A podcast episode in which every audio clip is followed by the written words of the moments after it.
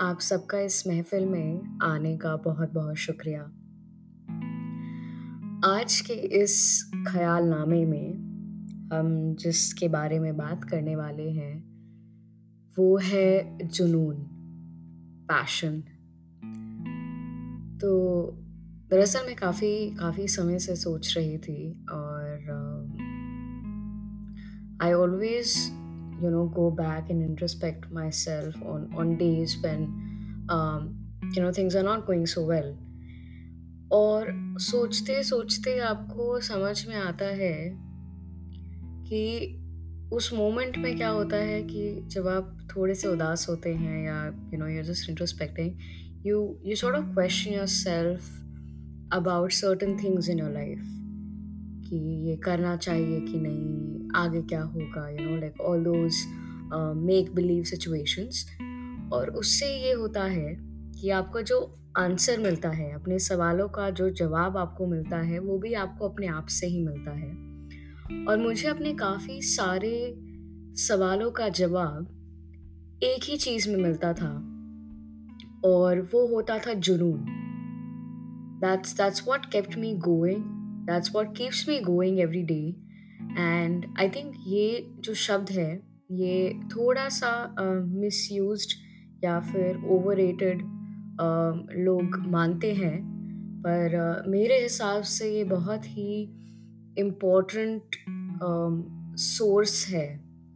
और uh, तो ये है क्या? जुनून के बारे में हम इतनी you know we always use it somewhere गानों में सुनते हैं, कविताओं में सुनते हैं। When somebody tries to motivates you आप तब ये शब्द बहुत सुनते हैं that you know go go for your passion and you know do it passionately तो ये क्या है? ये कि जुनून क्या है? तो अगर आप याद करें, बचपन में we use to be taught ये डिफरेंट टाइप्स ऑफ़ एनर्जी के बारे में हमें सिखाया जाता था। उसमें से हमें ये भी पढ़ाया गया था कि there are certain exhaustible and inexhaustible energy sources.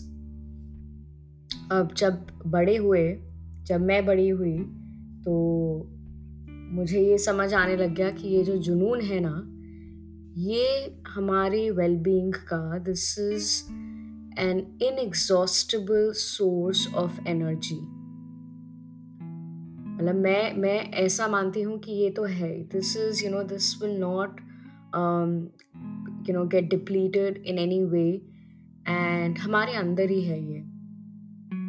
और शायद इसी वजह से uh, हम जुड़े रहते हैं अपने जुनून से।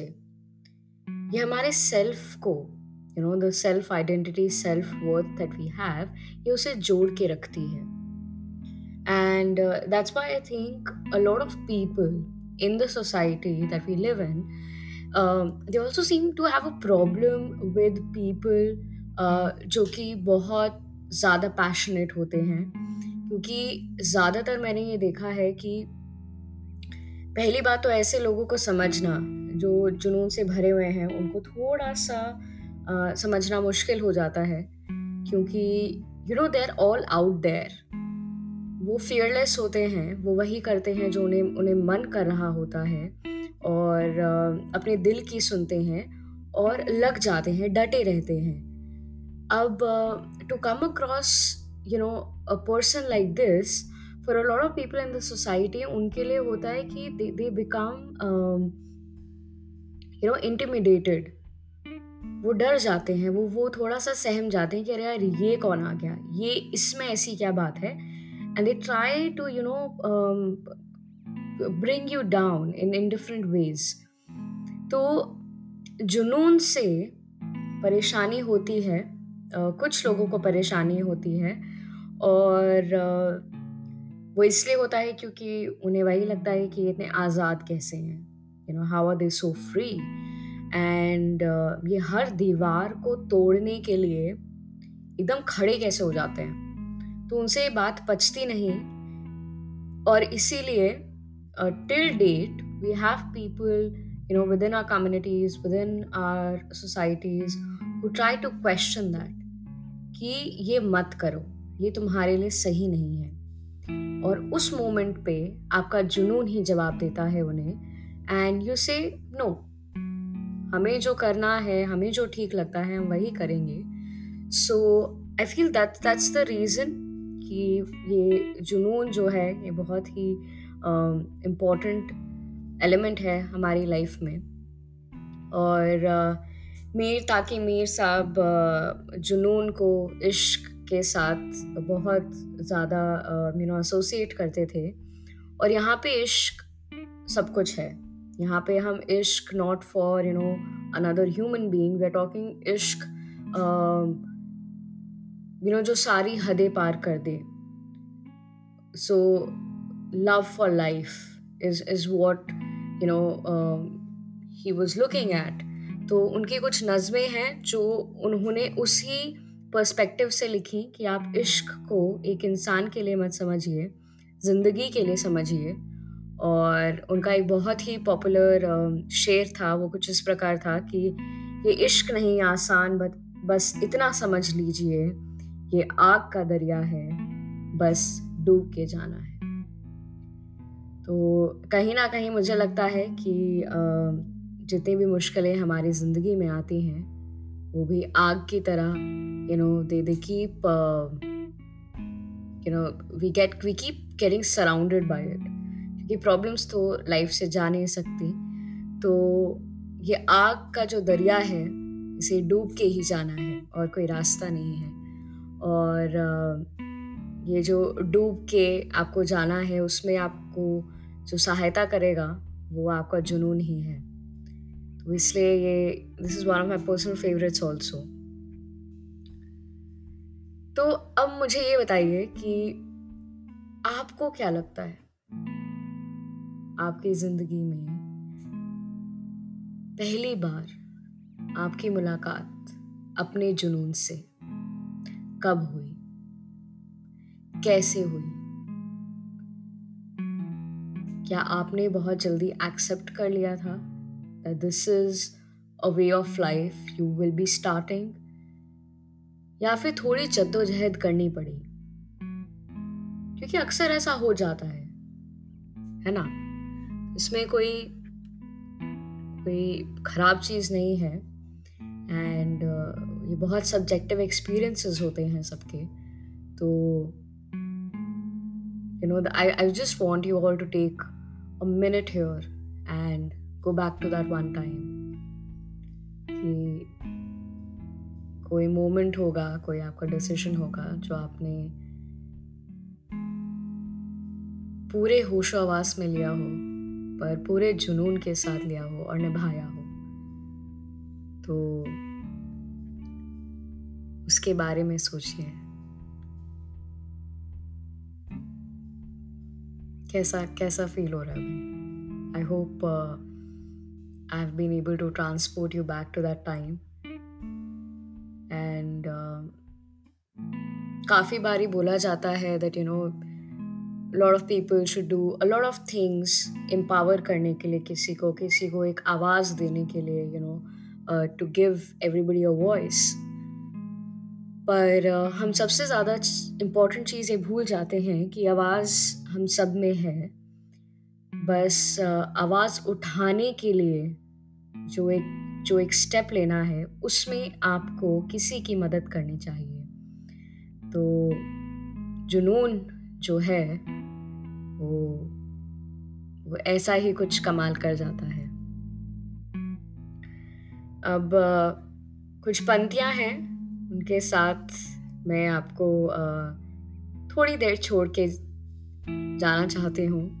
तो वो पंक्तियाँ कुछ ऐसी हैं कि यूँ ही नहीं मिलता राही को मंजिल। यूँ ही नहीं मिलती राही को मंजिल, एक जुनून दिल में जगाना होता है। यूँ ही नहीं मिलती राही को मंजिल, एक जुनून दिल में जगाना होता है। जब पूछा चिड़िया से कि कैसे बना आशियाना? तो ये चिड़िया से इन्होंने पूछा है और लोग ही पूछ रहे हैं कि कैसे बना आशियाना? तो वो बोली कि भरनी पड़ती है उड़ान बार बार और तिनका तिनका उठाना होता है। भरनी पड़ती है उड़ान बार बार और तिनका तिनका उठाना होता है। तो इस, इन पंक्तियों के माध्यम से मैं ये भी थोड़ा सा डिस्कस करना चाहती हूँ कि जहाँ जुनून है,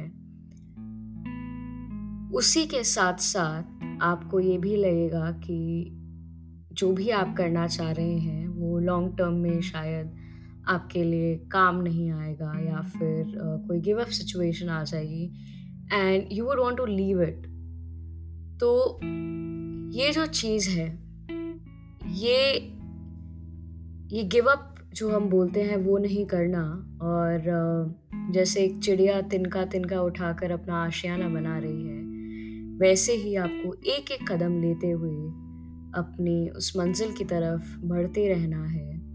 जुनून के साथ और रुकना नहीं है। और एक और नज़म याद आती है कि ये नज़म है अमीर काजल बाश की।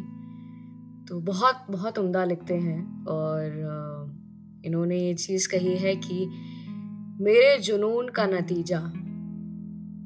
मेरे जुनून का नतीजा ज़रूर निकलेगा। इस स्याह समंदर से नूर निकलेगा। तो स्याह मतलब कि जो बिल्कुल काली, डार्क जो ये जो डार्क ओशन है, इससे नूर ज़रूर निकलेगा। और मेरे जुनून का नतीजा ज़रूर निकलेगा। कितनी खूबसूरत बात कह गई है है ना?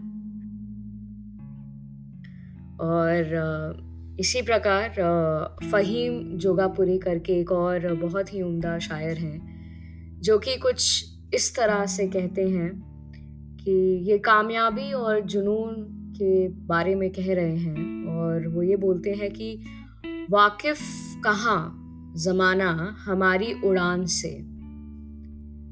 वाकिफ कहाँ जमाना हमारी उड़ान से? वो और थे जो हार गए आसमान से। वो और थे जो हार गए आसमान से। तो आज के लिए मैं यहीं पे आपको छोड़ना चाहूँगी कि आप आसमान से ना हारें और उड़ान भरने के लिए तैयार रहें और उड़ान भरते रहें, आशियाना बनाते रहें, अपनी मंजिल पे चलें। और, जो जुनून है, उसको ना छोड़ें। और, ऐसे ही एक एक कदम लेके अपनी खुशी के पास बढ़ते रहें। और, यही था आज का ख्याल नामा इसी के साथ, हमें जो ख्याल मेरे दिमाग में आया था, उसको एक फुल स्टॉप लगाते हैं। तो बस यही था। अब अगले एपिसोड में मुलाकात होगी।